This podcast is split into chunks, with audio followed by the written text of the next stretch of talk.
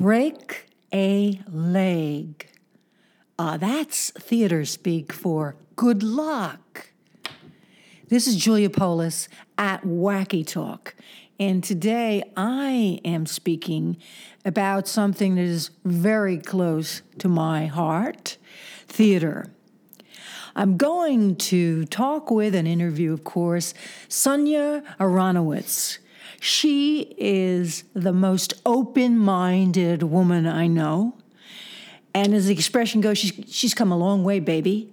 Sonia is now the head of the Juniper Agency and Juniper, Produ- Juniper Productions in Philadelphia. And she's going to talk to us and share her story, her past lives in theater, um, how she got to where she is today, and the tremendous commitment she has to theater. And that is underpinned by her basic philosophy of art. The daily challenge of producing theater is now her art, and she will be talking about some of the ways in which you can think of theater from a different point of view. She likes to create resources and align the resources and create pa- partnership with other theaters. And lastly, what are the specifics? What's coming up for Juniper Productions?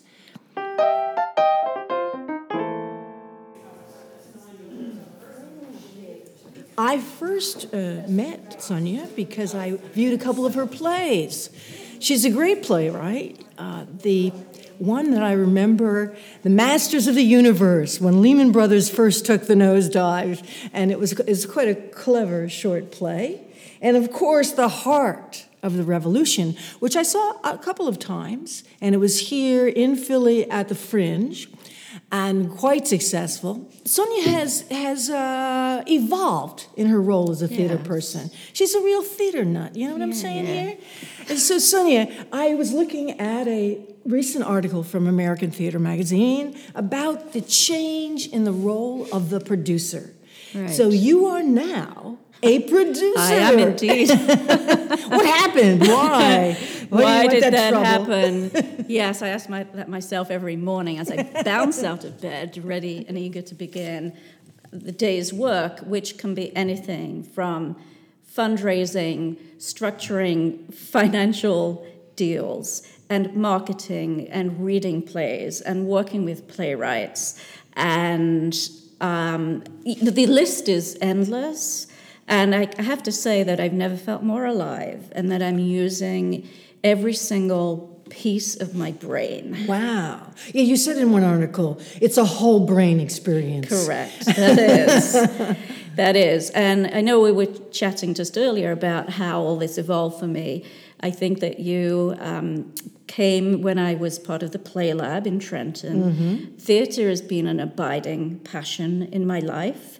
And I think it's always been a journey to discover what exactly would my role be.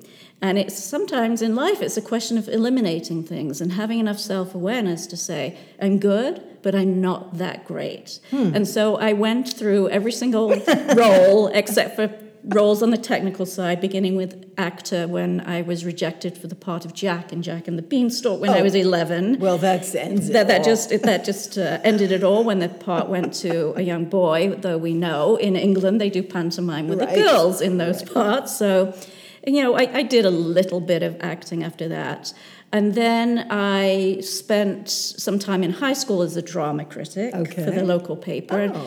and I have very fond memories of going to the Royal Exchange Theatre with my dad, Wonderful. and being completely inspired. It's a theatre in the round. Uh, so I was a drama critic, and then I realized, you know, I don't like going to the theatre with my thinking cap And on criticizing and what they're doing. criticizing. no, I'm getting to do that all the time now as a producer, but having to write about it afterwards is a totally different assignment. So I crossed off drama critic off my list of possible things for Sonia to do in the theatre, and then I then I evolved into a playwright. and I had the good fortune of being in the Play Lab group in, in Trenton. And as you mentioned, during that time, I wrote a lot of short plays for that group, and I also spent a lot of time developing a couple of full lengths, including the play that you saw, The Heart of the Revolution, which I produced in the Fringe in 2013. Yes. And it was interesting. It was at that point when I realized that I was playwright and producer, and I was much mm. more interested in getting mm. butts in seats, if I may say that word, on this yes, podcast. Butts in, in seats. Yes. Um, than getting a phone call from the director who's saying, "Well, the actor's got a question about this line." I was thinking, "Can you ask the playwright?" Tell him to, to make yes. it up. You know? So I was much more interested oh. in in that producing, I should mention that I had a background in marketing and PR. Yeah. Oh, I left out one part of my theatre career, which my first job out of university was at a theatre school in London doing the PR. And there I got to meet the likes of Judi Dench and John Mills and had to order food for the man who was killing all the chefs, Robert Morley. so that was my very first That's job, and it was in PR. So, well, you're yeah. a great writer, and I think, and you also have this background, I know, in fundraising, and. Uh, so you're telling me that that's what sparked you, this experience at the Philly Fringe with uh, your play, and it just seemed to feel. I mean, you said the way I, have never felt better. So that role mm-hmm. of producer, marketer, PR is something I'm not going to say you love more, but you feel more comfortable with. You feel your well, your strength. I, I think that is. I think it's a process of having self awareness. And when I was in the the writers group, there was such incredible talent around me, mm-hmm. and I actually think if I were to write again, I would write poetry. I'm really ah. drawn to the lyric form, and I have mm-hmm. done some poems.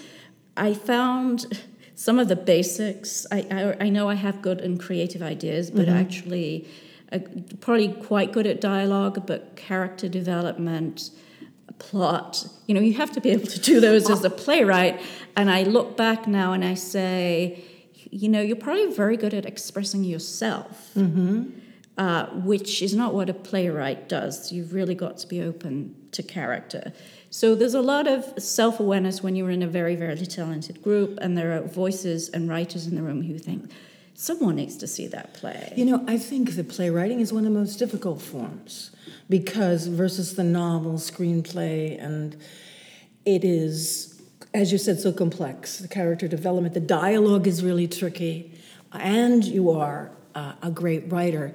In this article I refer back to in American Theater, one of the things is how the evolution of the producer role. Mm. And, you know, if you think about certainly uh, professional theater on Broadway, mm-hmm. uh, what, what do we call that? It's not professional. The commercial theater. Thank you, dear. Yes. and um, you know, getting the money, getting getting it all together, and you know, pushing mm-hmm. it forward. Mm-hmm. Uh, as I read, it's especially in the not-for-profits and the regional theaters and startups like yourself. You mm-hmm. started in just mm-hmm. 2017, right? And it's Eve, all kinds of things. And you said you liked one quote from that article about engaging with people is like a huge, it's a, a skill and a big part of the job. Can you talk a little bit about that? Yeah, and there are all types of engagement from the very positive to the very difficult. Because I'm, as you mentioned, I'm in year two, and what happens is you're experimenting in public. So rather than being mm. a scientist and being able to do things mm-hmm. behind mm-hmm. closed doors, mm-hmm. the it's all a process of discovery in mm. terms of what the, the whole producing model is uh-huh. that's going to be uh-huh. sustainable and work. Yes. So I think there's some many things that are happening that are very interesting at this moment. I do want to add that this is very much an act two for me, as, as mm. I mentioned, because mm-hmm. I'd had different professional careers in sure. communications, marketing, PR, and then I had a fundraising career. And so I didn't grow up in the theater professionally, which is good and it's bad because there there's definitely gaps in my knowledge, and sometimes the only way to learn them is the hard way. How much do things cost? yes. for example. Um, so I've learned that piece, but I think coming from the outside also has some advantages. And I think things are really shifting in the theatre world. Yeah, speak to that because uh, I think there's a growth of regional theater. There's a lot of playwrights out there, but it's still a hard life.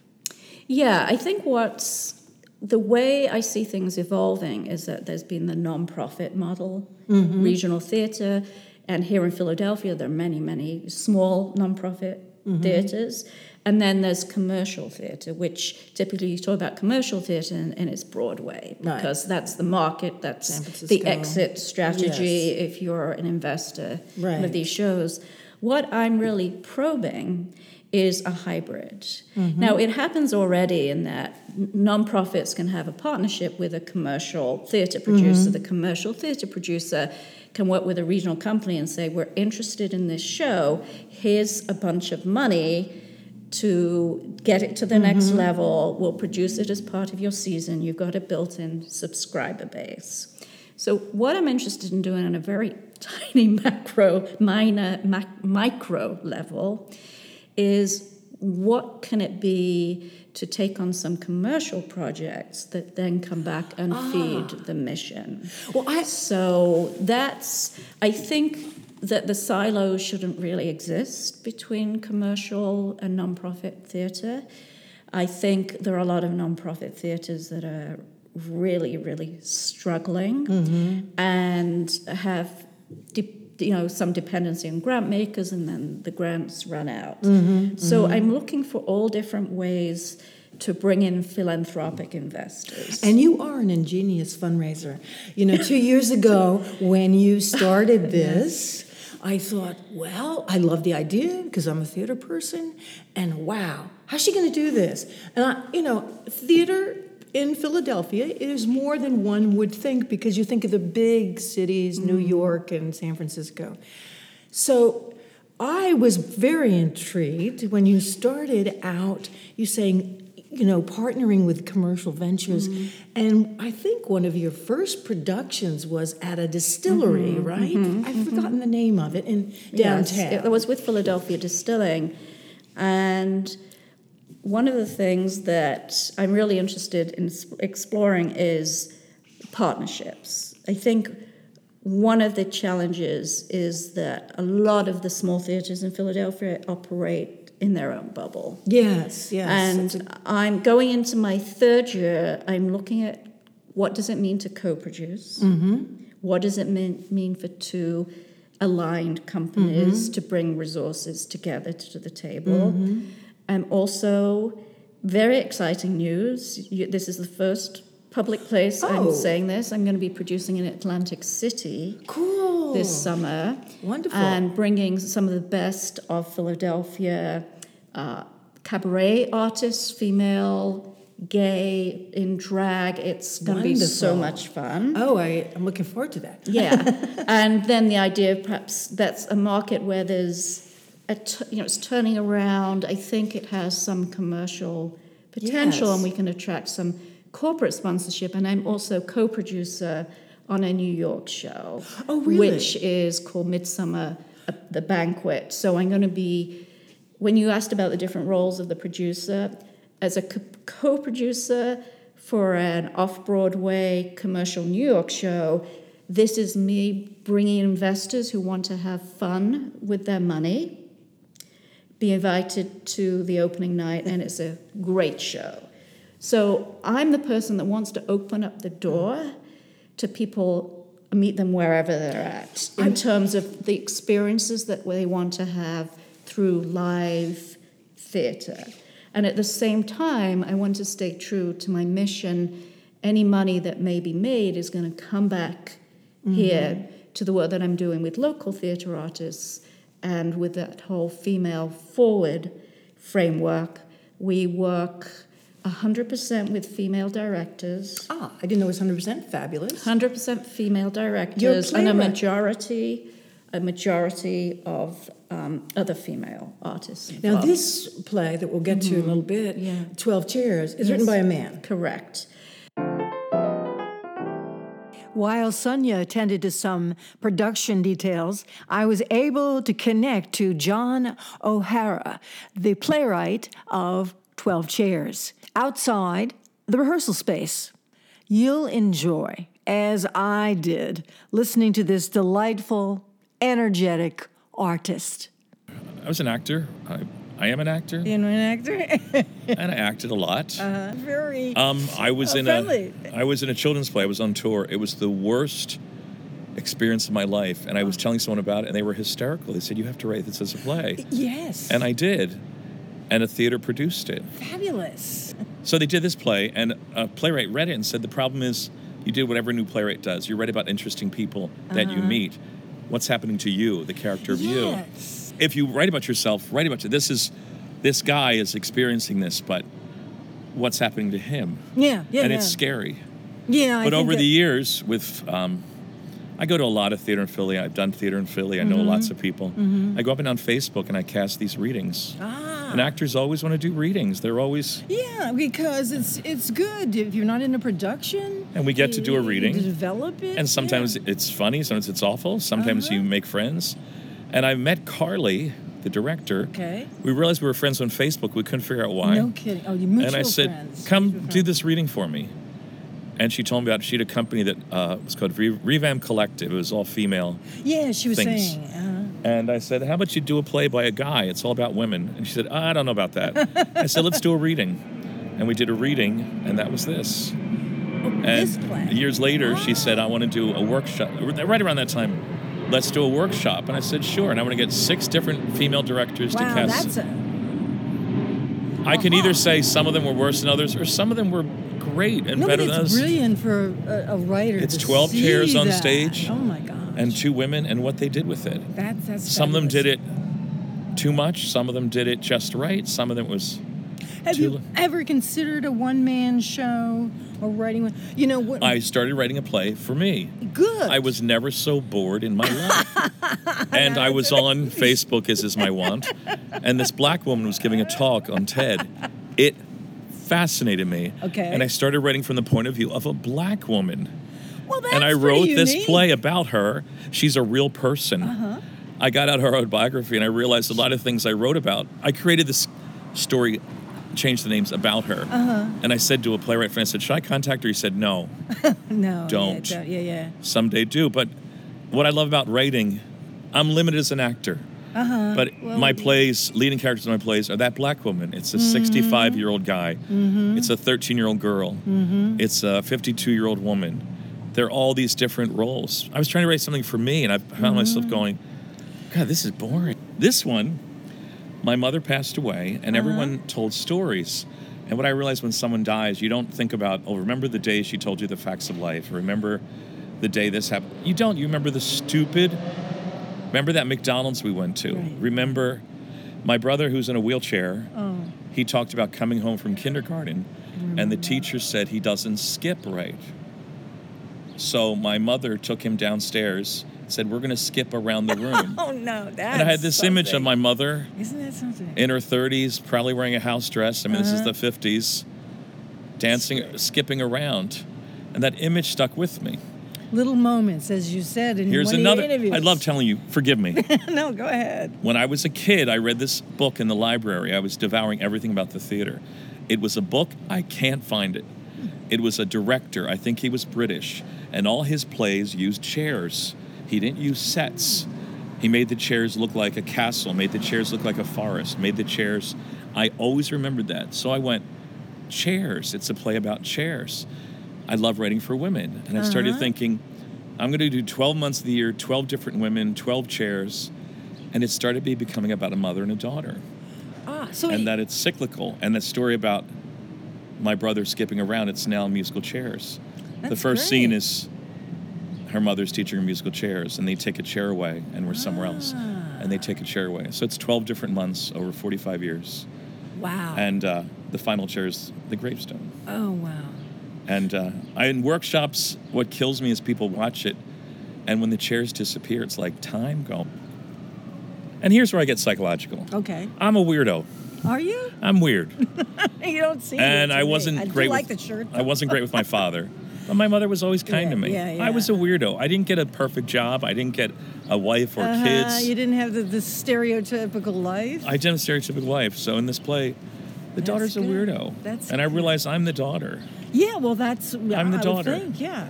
And someone said, "Why didn't you make it a son?" I said, "It's a cyclical thing, mother and daughter." Okay, yeah. And it wasn't writing about me, but when I watched it, I go, "That's me. uh-huh. That's her I- I- I trying to make sense of this weirdo." I'd seen some of Sonia's work. I'd met her, Mm-hmm. and she called me and said, "We need to talk about Twelve Chairs." And I said, "Absolutely." And we got together. And when she said she wanted to do it, I said, "Okay." There you go. I was easy. go. You get up. You write every day. I mean, you have a schedule. Pretty much, not a schedule. Well, no. Well- when I get an idea, I write constantly. I'm in the middle of three plays right now. Three. You do it Yeah. one time. Thank you so much, John O'Hara. Thank you. When you first moved to Philadelphia. Mm-hmm. You formed a, I guess you might say, a producing group, women who invested in putting plays out there, but uh, female forward. Mm-hmm. Uh, talk about that a little bit. Okay, so when I came to Philadelphia was in 2015. Okay. I had got to know Jackie Goldfinger, who's a star playwright, through my group. And we had spent some time just talking about what do you need, what do other playwrights and directors need. And she talked about how her work was first funded by a group of women getting ah. together. And I said, okay, I think I can do this. So I basically got a group of women who who, who chipped in between five hundred and two thousand dollars. We had about between twelve thousand and fifteen mm-hmm. dollars. We created a fund, mm-hmm. a donor advised fund, which can make mm-hmm. grants to nonprofits at the Philadelphia Foundation. Okay. And we asked for submissions from theatres that were producing the work of local female playwrights and and also had other females on the creative team, especially the directors. So the process of getting all these submissions and making decisions about the grants exposed me to the incredible talent. At the end of the day, what excites me is the talent. Yes. What makes me cry is when the talent can't come to light and it's mm-hmm. still buried and no one's seeing it. Ju- Yes. Going back to that uh, production company that you had at the very beginning, so you solicited uh, female written plays, We- and then you chose one to produce. Not quite. We actually asked for submissions from theatre companies. Okay. So the way I was looking at it, um, to put it frankly, is we were rewarding good behavior. If we think it's important to have more voices, female infused voices on the stage, then then we had to put some money down because that's what talks. Absolutely. Uh, Absolutely. so it, the grants were actually made to the theatre companies Ah, I see. that were producing, that had I already committed to producing the plays, or they were doing a workshop Oh. or some type of developmental work. So we did not produce ourselves, we gave money Wonderful. and rewarded very good behavior. The theater needs more of it. It's Yeah. very, very rare. Well, I, I want to segue to what's happening now. Mm-hmm. And your next production here is 12 Chairs. Correct, yes. As I said, by a male Mm-hmm. playwright, John O'Hara. Correct. And as described, is a story of the mother daughter relationship through the years and as it evolves too, I think.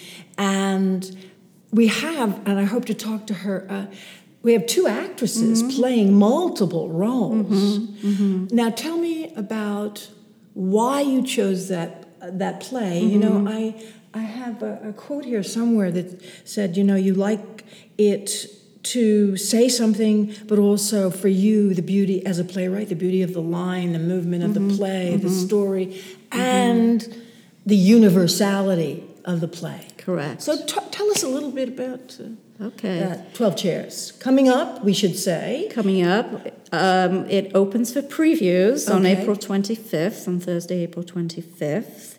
And we open on Saturday night, April 27th. It runs for three we- a total of three weekends. Okay. And if I may just let people know that they can get tickets on our website, which Okay. is juniper.agency.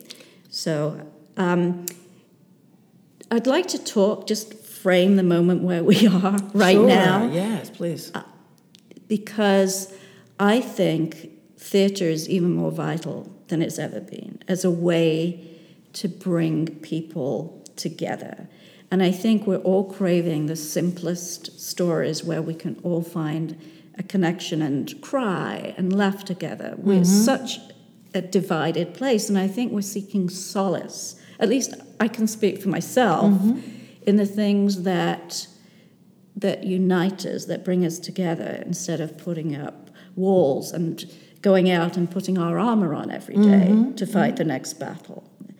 And I think that a story like this, which is so gentle and is infused with this female spirit and carries a story, the audience through with this, this story in its very si- simple form, is what we mm-hmm. need right mm-hmm. now.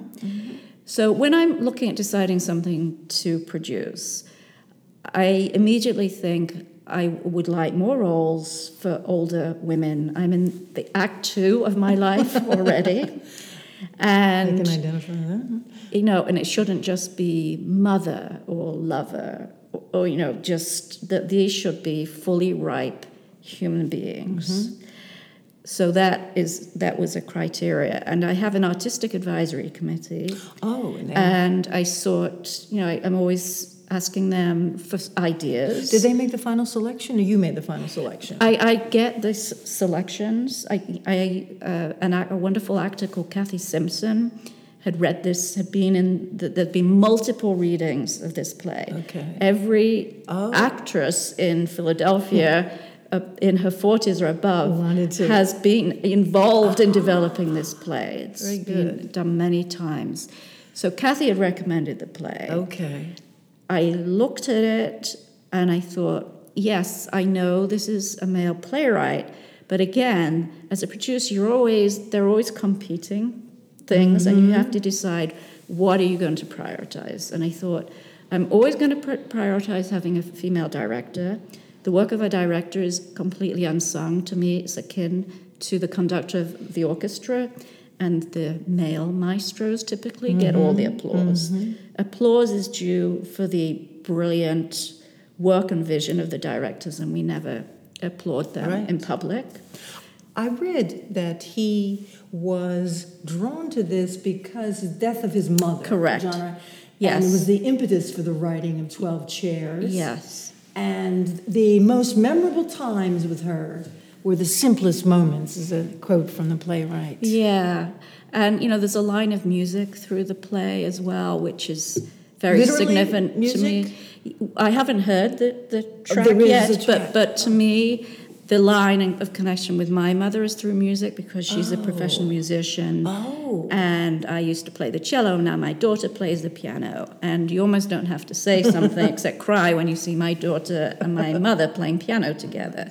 A couple of things about producing in non traditional spaces. First of all, I think society is evolving. And I think that rather than asking people who aren't familiar with theatre to cross the threshold of our traditional institutions, why not bringing it to them where they're already having fun? I have no problem with decorum. If people are feeling something and they want to shout out, let them shout out. You know, that's, I just don't think that we've done a really good job of inviting people over to that threshold because No, some people are uncomfortable. And I think it's a challenge.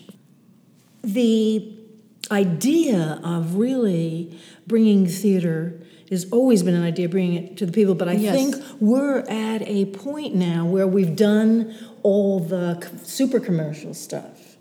And theater is a very powerful medium, especially, as you said, in troubled times.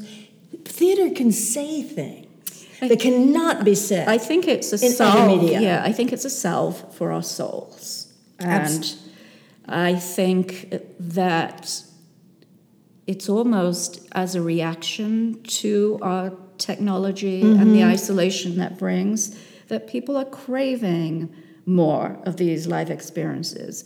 Thank you very much, Sonia, for your insight and really powerful comments about the theater.